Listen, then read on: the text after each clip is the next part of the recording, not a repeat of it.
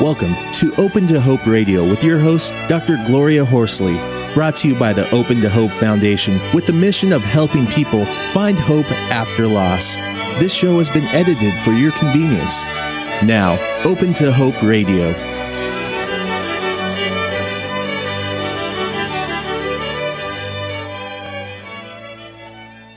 Your host, Dr. Gloria Horsley, and our topic today is New Year's resolutions for the healing heart and my guest is Sharon Greenlee, licensed professional counselor, educator, and consultant. Sharon is the bereaved mother of two children who died in separate accidents on the same day and a bereaved grandmother. Sharon has written a beautiful book for children of all ages called When Someone Dies. Sharon lives in Laramie, Wyoming, where she facilitates workshops and seminars for small businesses and office groups in team building, communication, and stress reduction. She also facilitates workshops in women's issues and writing. Well, Sharon, welcome back to the show. We've had a little uh, AV stuff that certainly goes on with uh, the internet, but we're happy to have you back on the show, and welcome back. Oh, thank you, and it's nice to be here. Now, you need to confess, Gloria, that part of this is because you're skiing in Utah, and your phone connection isn't as good as if you were in the studio. that is exactly right. so, tell on you, but you deserve that, and thanks, thanks for having me on. I appreciate it. Well, could you talk to our audience a little bit about your experiences and what happened to you? I guess it was uh, what 21 years ago. Yes, it was. It was 1984, November 3rd, and uh, we had just moved to Wyoming, and I was going back and forth to Nebraska, really, to still teaching college classes. And my husband had come with me that even that weekend to teach. And when we came back, um, our phone was ringing when we came in, and it was from my husband's daughter. This is our second marriage, even though we've been married 31 years. And she had called to say that uh, my stepson, my husband's son, had been killed in a uh, auto train accident in Texas. Mm. And um, I can remember thinking to myself, I how do I comfort Linda at this moment, swallow what I have just heard in my own grief, and prepare myself to tell my husband in about 20 seconds when he comes through the door. I, I remember that. And saying to Linda, I, I just need to hang up now and I'll call you right back. And so, um, of course we were devastated, devastated. And I had just called Iowa to tell our other children, you know, about, we called him Butch, about Butch's tragedy. And within an hour, an hour and 15 minutes, same daughter I had talked to called me back to say, "Mom, you have to sit down." And and there was the news that that my son Dave um, had been killed in an automobile accident in Iowa. Oh my goodness! And it was it was just it was like a Big Mac truck had just hit you. Is the only way I know to describe it. You know, so um, and I, actually I didn't tell this story for five years. I never said out loud that this had happened to me in my life. People knew about it, but because we had just moved here, I never told the story to strangers. It it it was just too dramatic at the time, and and I think it probably took five years to heal enough to to put the words out there um, without it sounding. Because if someone said to you, Gloria, "Oh, I've lost my son," or "I've lost my daughter," and then would you ever respond, "Oh, we lost two? You know, Right. It, it, it, just never sounded right. Yeah, and well, the other thing was if you just moved, that you didn't have the opportunity to have the kids uh, that knew him and the family around you that knew these kids, right? Which actually, I, I need to say, was helpful because we had enough of, of support and comfort from home and from Nebraska, Iowa, and Nebraska, that we felt the love, we felt the compassion, but it almost was helpful to me that I didn't have to face it every day with people on the street in Wyoming because they didn't know. Now, how you, you had just moved when it happened? We had just so, been here just two months. Oh my goodness! Now that's very interesting because um, you could look at it one of two ways. This is my daughters who went back to college after my son was killed had problems because nobody knew their brother. So uh, it could cut either way.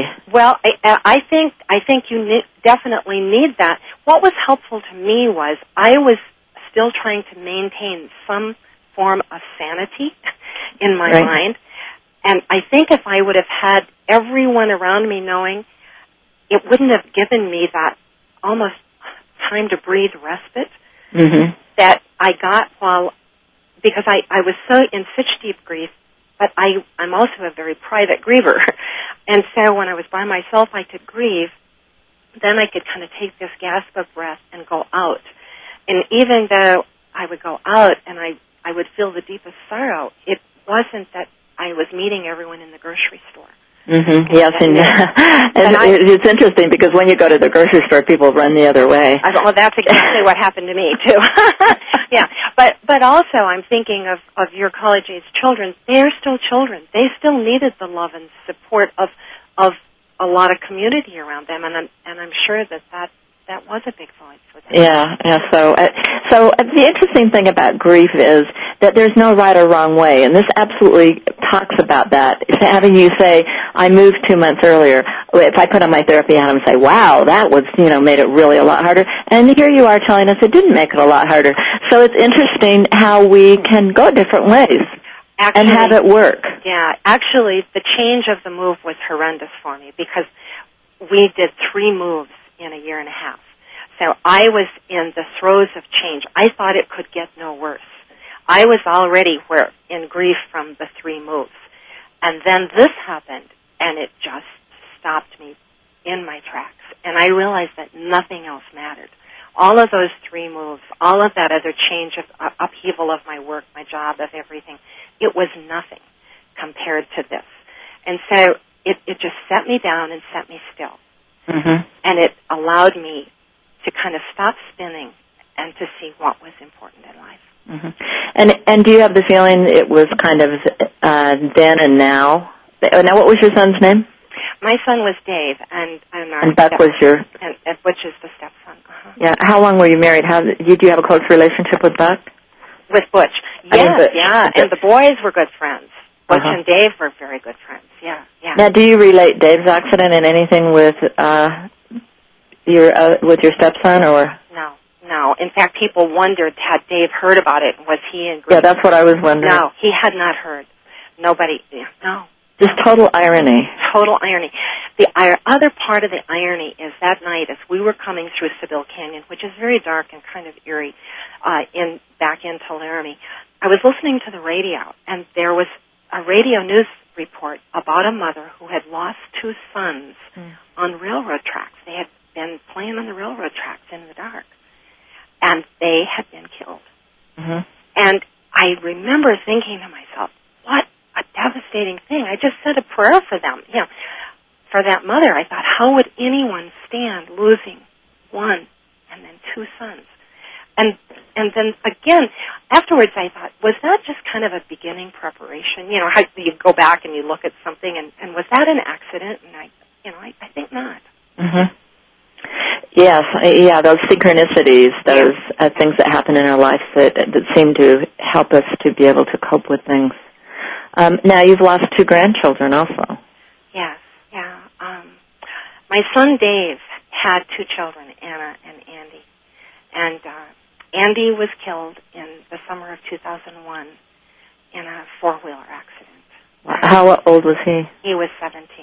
Wow. Yeah, yeah. It was 2001. It, was like you know when when you get these kind of calls and and you probably remember if the phone rang and that's how you heard it. For so long afterwards you just can't stand to hear the phone ring. And I remember telling myself I have to tell myself that this isn't necessarily going to happen again. This doesn't mean it's going to happen again. It's not going to happen again.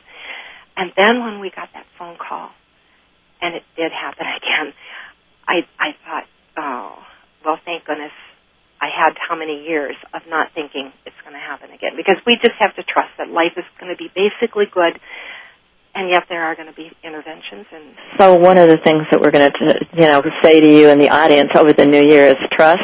trust. Yeah, Trust. I, uh, I mean, you know what? I have a mantra and it is love, forgive, trust, let go. Ah, that's wonderful. Because you do have to surrender in these Ah. situations. You just cannot You, keep you keep cannot- going at the, the level. That's exactly right. Yeah. Eventually, you you ha- your body just is not going to let you keep going for it at the same intensity. Well, and I and I think if we live in that spot, it it will diminish our own life, our own physical life, our own uh, emotional life. you know, uh, it's a big part of the beginning part of grief, but it cannot be what we identify and live with forever. Yeah, the, the first of it, if you, if you're out there and you're in your first year, you are. It, it's tough. Oh, it's Tough. horrible. It's horrible. It's the worst of worst. Yep. And the second year, Yeah. very very tough, very very difficult. Well, and then what about your uh, uh, other grandchild that died? This was a, a beautiful little girl, and and she was a step granddaughter, and she was born with a birth defect. Our last grandchild, Uh-huh. and uh, she died in surgery at the University uh, Hospital in Iowa. And they kept her on life support until we got there, and we got to hold her. And Uh, how old was she? four. Uh, Yeah, and what did she die of? Well, she died of uh, problems from the surgery. They were trying to do bone fusion, and and uh, she just didn't make it. Uh-huh. Yeah. But we were very, very, we felt very fortunate to have her the four years because, you know, her life was so fragile and it was probably not destined that she would become an adult. Uh-huh. So, Yeah, I had a little nephew that died. Um, uh, same kind of thing. Do you think that uh, having that is? Uh, I've had this discussion before with uh, different professionals and different people about. Do you think the preparation and knowing that you have a disabled child or whatever makes it less traumatic for you than uh, the sudden death? Or I know we can't compare losses, but um, it's a good point. Good point no, of discussion. No, I, it is a good uh, discussion point, but from my point of view and from my husband's both, uh, she was a precious little life. I Mhm. absolutely priceless, and she taught all of us so many things in that time. I mean, now we missed her just like we would miss any normal four-year-old child hmm and and I think what we were able to take it away is because we are fairly optimistic thinkers is what a blessing to have her and her lessons in our life for four years. But her mother, I mean, I mean, she she is Dick's youngest daughter, and she and I are very close. And and actually, the death of of Claire brought Debbie and I even closer because she knew I knew what it was like to lose a child. hmm Yeah. And and I still feel that uh, you know well I still hear and I know our audience does that little um break in your voice about losing our children. We were talking about it a little bit on break how it doesn't matter if it's been 22 years, 21 years. No, no. You yeah. Yeah. And then with the holidays, you know, I we're more fragile during holiday time. You know, um, it, it it does make a difference. Yeah. Yeah. Can you talk about that fragility? Uh, the fragileness.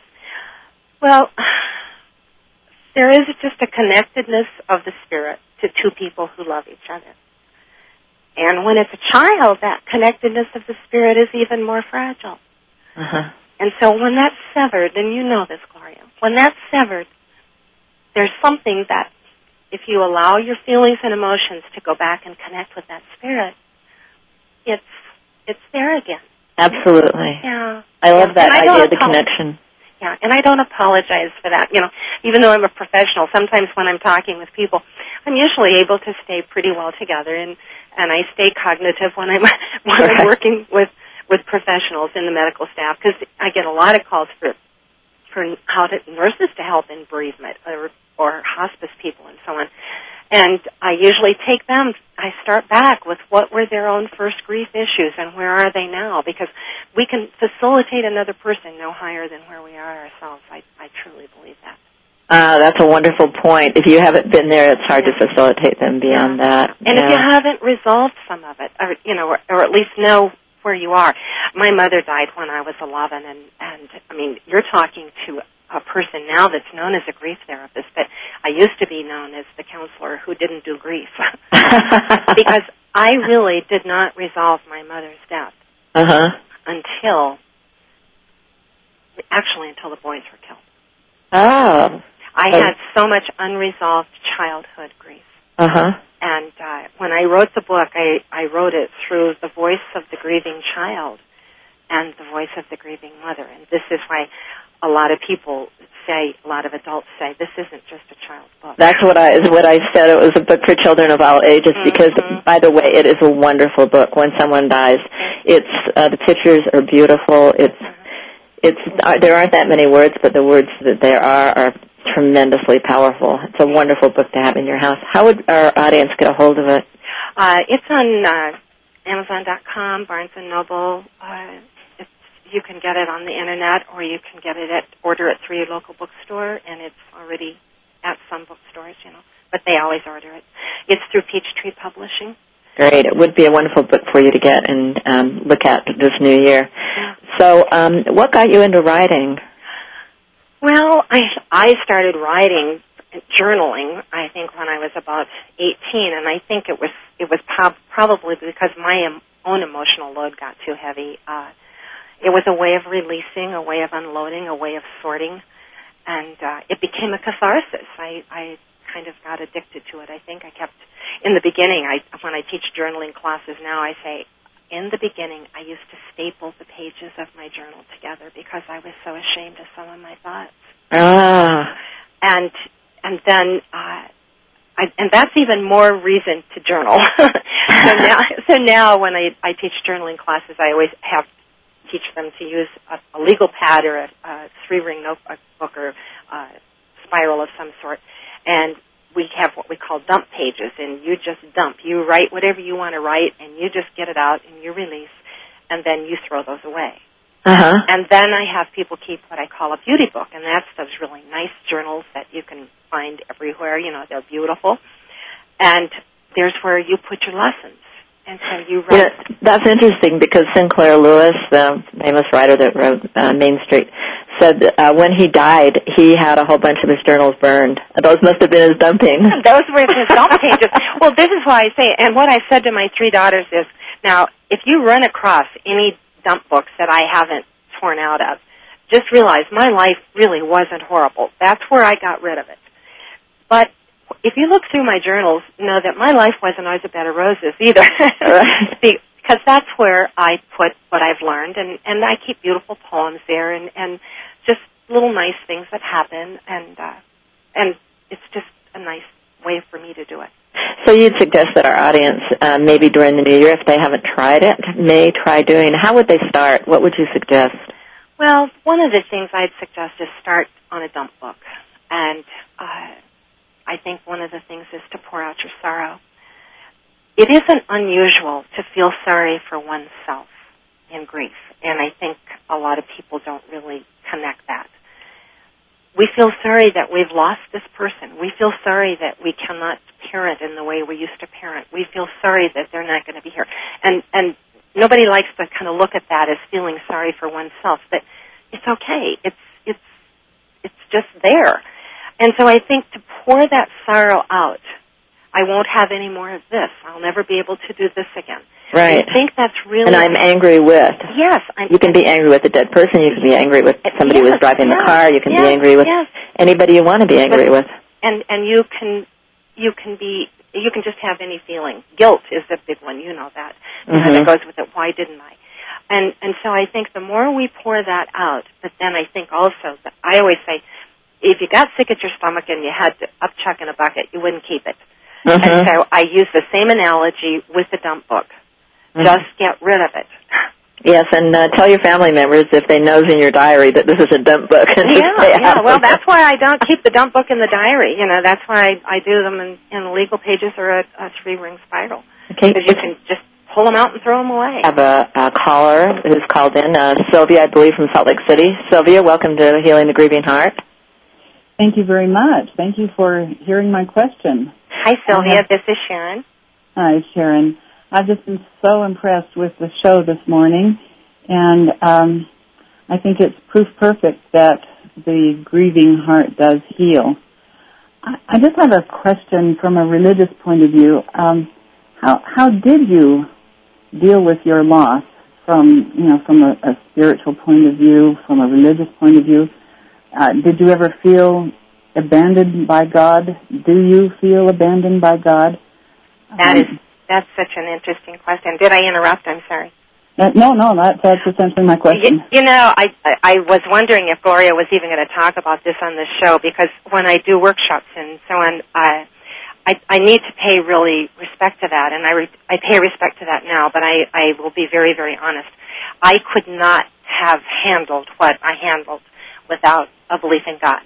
Uh, you know, and I I know that, or I I usually say a higher power, you know, Uh-huh. because, but uh, I don't know how people do it without it, because um, I felt I felt God's comfort all the time. I mean, I can remember sitting and writing thank yous, and I would sip herb tea, and I played beautiful classical music, and I had a candle, and I I actually felt held and loved by the people who wrote and called. I held, I, but I felt like that was God's love coming through all these people around me. Mhm. So Mm. without that, and and actually, by having a close spiritual connection, I felt like I was comforted continually. And at one time, uh, I, I hesitate to say this, but I'm just going to go ahead and say it. At one time, when I was in the deepest, deepest, deepest throes of grief over my son's death, and asking, "Help me understand this," I actually I heard a response that was so comforting to me that it was a, a complete turn in my in my healing. Hmm. And- And how long was that? Two years. Uh huh. Could you do you want to share with us what you heard? Well, my son had a drug problem, a really big drug problem, and he tried and tried to get away from it. And he had been really doing a good job after he became a parent. And he had a backslide. And I worried about that because I thought, whatever will happen to him as a father with this? Anyway, when he was killed, they found no alcohol. There was no alcohol at all. But I always felt that if they would have tested for drugs, they would have found drugs in his blood. Mm-hmm. And the answer that I heard when I was in the deepest throes, and this was two years afterwards, was when I was saying, why? Why did this happen? And the response came so calming and so loving. And what I heard was, I took him because he could not help himself any longer. Hmm. He is with me. Do not be concerned. He is fine. Hmm. And I heard that as clearly as anything. And and I wasn't, you know, but I, I hesitate. Yeah. You see why I hesitate to say it? Well, thank you so much for sharing that, that with us, Sharon. And um, Sylvia, thanks for calling in on the show. And uh, Thank you. That was just it is such a beautiful response. Thank you so much. Thank for you. Thanks. Sylvia. I didn't want to keep her on the show too long, but um, yeah, but thank you. I want to say, Sharon, say it because Yeah. Thank you for saying that because I believe that there are so many people who I had someone on, uh, or will be having someone on, but I had to pre-record on dreams. Um, we have appearances in dreams. We have voices. We have Yeah. all sorts of things that are Yeah. going on now. I Yeah. I am not here to tell you where they come from. All I know is their experiences in life that move us to a different plane in our healing if we're open to hearing. thank you for respecting that because you know I you can see why I I'm reticent. Absolutely, and I, and I think it's wonderful. I like us to come forward with what we've had happen to us, real things, Yeah. because that's how we can help other people who are in this process. And if they haven't had that happen, you know, then they've had other things happen. That's right. But, And um, it's not that it's going to happen every day, and it's not that it's going to happen to everyone. But I, I study and teach intuition a lot also, and and I do know that the more that we allow ourselves to be open to this, the more that we can receive it. mhm. And you were saying that this happened to you after a couple of years. I also want our audience to hear that. Mhm. It's hard to hear anything but your own agony in the first couple of years, I think, isn't it? Yeah, I but I never did blame God. I never blamed. See, I I don't feel God causes bad things to happen. I think sometimes He chooses not to intervene, hmm and and it's difficult for us sometimes to understand that lesson or to understand why. Yes, absolutely. And and uh yes, why do things happen and Mm-hmm, mm-hmm. and we we never know that and and I think some of our early searching is trying to figure out why that it happened. Yeah. Um there's a lot of searching for that early on, wouldn't you think?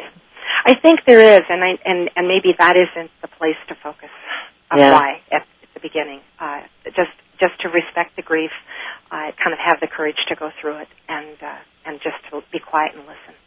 Could you talk a little bit about the courage to talk about the person who's died? Well, it it does take courage to talk about it. Just like uh, first of all, just like what happened to me today is you don't know when you're going to stay together and when you're not going to stay together. Uh, sometimes it's easier not to talk about it, just like I said with being here in, in the Laramie and Wyoming community because I was doing consulting right away uh, within probably four weeks after, five weeks after my loss. And uh, it made it easier not to talk about it. But it takes courage because because it's such a sad event in your life. And uh, yet, if you have the courage to talk about it, I think you find that other people are not only warmed by your words, they're given courage to face what they have to face. Yes, it's interesting. I've had uh, when I've talked a little bit about the show or something. Um, uh, I'll get into why you know what happened to me while I'm doing the show, and I'll have people who have all sorts of different things. Like one woman's uh, son had MS, and she said that gives me the courage to feel you know like I can help him. And it, it, you know even the the smaller losses, knowing the bigger losses help people to cope. Knowing that you can survive even the smaller losses. If we haven't had larger ones, we feel that we may not survive. I know. Well, and again, just like that, the woman you just mentioned, the courage to use your own pain to help others. You know, it it takes courage to do that because sometimes it's easier to sit in your own pain, even though that doesn't sound very healthy. You know, I'm I, I'm sure a lot of people understand the words I've just said uh, mm-hmm. because we do sit in our own pain. And some people will tell me in counseling, I just can't move from it. I can't get away from it. And the truth is that once we begin to change internal dialogue, kind of listen to what our self-talk is, and to realize, is it helping us? Is it helping those around us? Uh, is it helping us move away from the grief? Uh, then I think then answering that and, and changing that internal dialogue a bit. Which, by the way, changing, you can th- maybe that'll be one of your New Year's resolutions is to think about changing your uh, interior dialogue a well, little bit. When you one ask, of the way, maybe say one more thing. One of the ways to do it is the way Sharon was talking about, write a dump book. Yeah, and and you'll because when you write, Gloria, you'll hear what your internal dialogue is, and it's not saying that it's wrong. It isn't wrong. It's what's there, and it's what needs to get out. But what we need to ask ourselves then is, if I'm keeping thinking the same things over and over and over, you know, in, we're kind of in a rut in our thinking, then we have to kind of jump jump that up. I always kind of work with kids and talk about that, getting mm-hmm. it up off that track and onto another track of thinking. And when we can do that, that can move us that next step and actually into the uh, healing process of that, of moving out of self and into others. Mm-hmm. And and another thing you can do, if you're not a writer, you can go to something like Compassionate Friends or find another group where you can talk about it and actually do an oral story. yes, yes, that's wonderful. I, I love that idea. Yeah, sharing the stories is, is very, very Because sharing your story changes your story. Yes, exactly. The only other thing I would say, and, and we kind of touched on this before we went online, is is I would would urge people not to become their story. Ah. You know, uh, not to so identify with your loss that you become the bereaved parent, and that's how you see yourself. I talk about sense of identity as being one of the things that cause us to get stuck in grief. Uh, knowing who we are before, you know, if if I'm only Dave's mom before, then I'm going to have a lot harder, a lot more problems in the grief process. But I wasn't just Dave's mom before. I was Sharon. I was a wife. I was a, a mother of three daughters. I was a grandmother. I was a, a, you know, I was whatever I was. And so, in going into that grief process, I had to realize that I can't live in this space of being the mother of a of a son who's died. Mm-hmm and and that's one of the things that I. How long do you think it takes before you realize that? Did you realize it early on, or in in the beginning? All you have is that deep seat of grief, mm-hmm. and and so I don't think you can even think anywhere outside of that.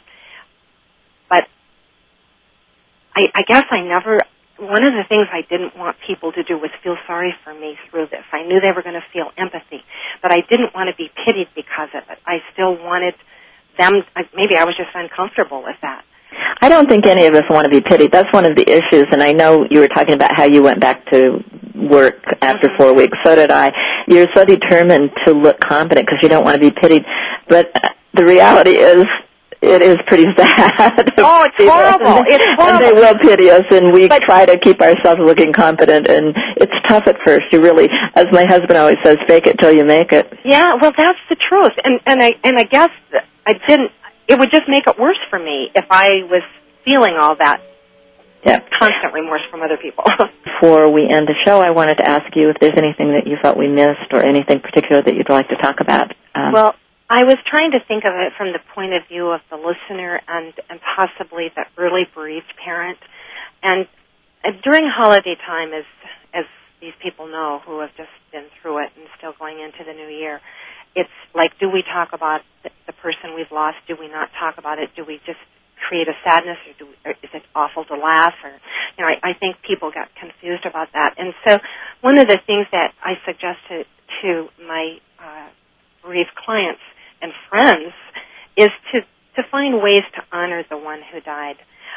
Sometimes we're not ready to move out and do something for someone else. We're still we're still into our grief, and and we need we need it. It's but honoring the person can take on on many forms. And and one of the things that I did with with each of these is I made it of my losses is I made a scrapbook, and Mm. this was really helpful to me. I it, it was a quiet enough opportunity to just be quiet, alone, sip tea, again, light the candle, put on pretty, pretty music, kind of a ritual of sorts it became. But it was very healing for me, and I would I would take pictures of you know all different ages and write little vignettes about it, and and this was also helpful to other family members. yeah. So It, it- that it's uh, funny you should bring that up. My daughter just did it for us this year. Uh, Aw. her uh, she was 14 when her brother died, and she did it through the internet with Shutterbug and sent everybody an album uh, of Scott. and and see what I think is even more beautiful about that is that how many years has gone by for you 22, right? That's right. And and and still there it's never ever it's not something that you have to say, "Oh, I can't forget him. I have to do this. I have to do that." It was it was just this gift of love that you're forever honoring that person. But what it shows me again is it's it, it's showing us that we have integrated that person back into our lives and we want to keep them. And to me, that's what healthy grief is taking the loss and being able to integrate the love of that person and the memories with them right back with us. And. Sharon, that's so wonderful that you say that. I mean, here you are, a bereaved child at age 11, having two sons die, two grandchildren, and and you see the picture of bringing them into your life. It's it's really very inspiring. Thank you. Thank you. Well, the other thing, uh, the thing I would say is the bereaved child. I, if I could, I could do a whole thing on that one too, because I think of how long it took me to heal from that, and I could have had if people would have just known how to help me. And so I would say also, if if you have other children in your family and you've lost a child, remember that your your children are grieving, and Absolutely, and we've done some shows on siblings, and I'm going to promise my audience right now that we'll do something uh, on a child losing a parent, and we'll have Sharon on. Because you'd be wonderful with that. Well, let me ask you a question. During this new year, if you have one uh, piece of advice you could give to a newly bereaved person, what would it be? one piece of advice. Oh, that's why it's such a hard one. Uh, I think it would be possibly to be as honest with yourself about where you are in your thinking and feeling right now. And whether that's through talking to someone or to writing it down, where you are. And it's hard to figure out where you are sometimes on your own. You may need That's to right. talk to That's somebody right. about it And, to find and not out where, where you you're expected to be, just where you are. are. hmm And how about somebody who's bereaved out there, maybe after three or four years? What would you What would your piece of advice to them be? I would I would say if they are still deeply bereaved after three or four years, they have what I call a grief entanglement. And they are going to probably need professional help in finding out what that is. I, I just identified six entanglements that cause people to get stuck in the grief process. And if they wanted to email me, I could talk to them. I'd be happy to, to do that. But I think they need to get help because my guess is that they are stuck in grief due to one of those six things. And grief is, I was thinking about it the other day, it's like a river. It moves along slowly, but you can get stuck in some little side paths. That's a good metaphor. That's beautiful. Yeah, And and that's it- exactly how it is. Yeah, the grief goes on still, but you're, but there's some of your energy is stuck off in other areas and you need to bring it all into the same moving flow. if I could give, if we have time, I could give an example of what an entanglement does. Sure, that would be great. An entanglement is, let's just say this is the example. Uh, you have an unmet need because of the loss of the person. Now, I'm going to give you one that is is just unbelievable. But this woman came to me, and after four years, she said, "I cannot get over this grief. I I still mourn Fred every day. I I I can't stop it." it through talking, I found out the things they used to love to do. One of the things they loved to do the most was to go dancing. She was in grief because she wasn't dancing anymore. Mm-hmm. and excuse me. So when we get to this, it, about the middle of the first session, she starts crying and she said, "Don't tell me you think I'm only missing Fred because I'm not dancing." and and then she looked up at me and, and I said, "Of course not, of course not." But don't you see that every time that you think of Fred, what she's thinking of is, I don't get that one of the things she would think about was I never get to go dancing anymore. Right. Now this is what I call an entanglement. When we we get tangled up in the earthliness of the person and something that in this case an unmet need. Another one was a man who his wife paid all the bills. And so every month at bill paying time, he went into the deepest grief, entanglement. And Grief so, should- and so need, people need to figure out how to meet those needs. Is that what you that's, suggest in that's other ways? exactly right. Find the way to meet the needs in a healthy way. Untangle it from the earthly loss of the person. I always say the the grief road is its own road to hell. I mean, it's black and deep, you Right. know, full of ruts. And so, just doing it alone, but then to put an entanglement with it, you never get out of it. Right. I don't right. know if I've explained it well. Yeah, no, you have. Yes, every Yeah. time that comes up. But if you take a dance class, or if you get yourself an accountant, or Yeah, you know, that's if you right. try to find out, um, because uh, you're amazed at the things when you've lost that child, or or or a parent, or whatever, the things that they did for you. Well, That you have to find out how to meet those Yeah. needs, and you don't have to meet all your needs. Other people can help you. You Yeah. can hire. You know, you can go to the the city and find out who's got a dance class going and sign That's up for it, and Yeah. let the dance teacher meet that need but identifying the unmet need. So with parents, it's usually the entanglement is the personal sense of identity of who they were before and who they see themselves as now, and the unmet needs. Those are the ones. Those are the two of the six I usually find with parents. But there's four others, and people. And, and I'm doing a manuscript on it right now, and so I hope that and it, it can be used as a self-help or it can be used by a therapist. Either one. People Right, and your um, I heard you were telling me that your New Year's resolution is to get you an edit. We're going to get your New Year's resolution on the show, so it'll be written in stone. Uh, Yeah, so I have to do it. Yes, my New Year's resolution is to obtain an agent, and I have the person I, I I'm just positive she will say yes. I'm just going to be that optimistic. If not, I have a backup, and then I'm going to get my new man- manuscript out. Great. So, uh, for all of you out there, think about your New Year's res- resolutions. And I remember one of my early resolutions the first year was that I was going to uh, exercise, and not huge. Walk around the block, drink more water, Mhm. try to get more sleep. Those are good resolutions for the first year, wouldn't you say? They are perfect. Res- they're perfect re- resolutions for every year because the mind-body connection is absolutely. It goes in an infinity loop, if you know what that looks like, if you were to draw it. And so, as we behave, as we think, as we exercise, so we become. And and uh, yeah, keep your mind and heart as healthy as possible would be what I would say. Absolutely, which is a, a wonderful thing for the new year. And then as time goes on, you may want to make a bigger plan for um, Right. maybe change in your life.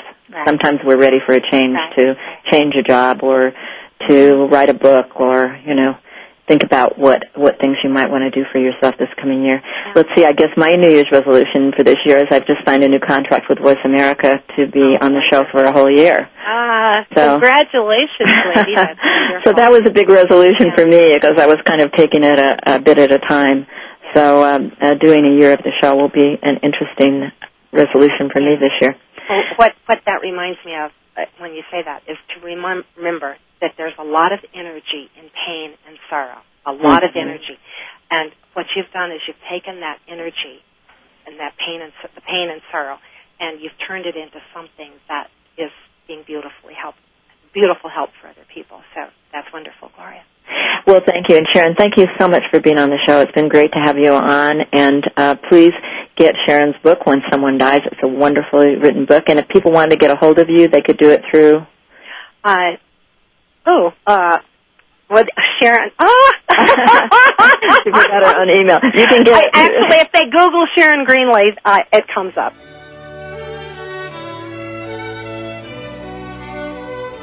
You have been listening to Open to Hope Radio. You can sign up for our newsletter, Facebook, and Twitter on our homepage at opentohope.com.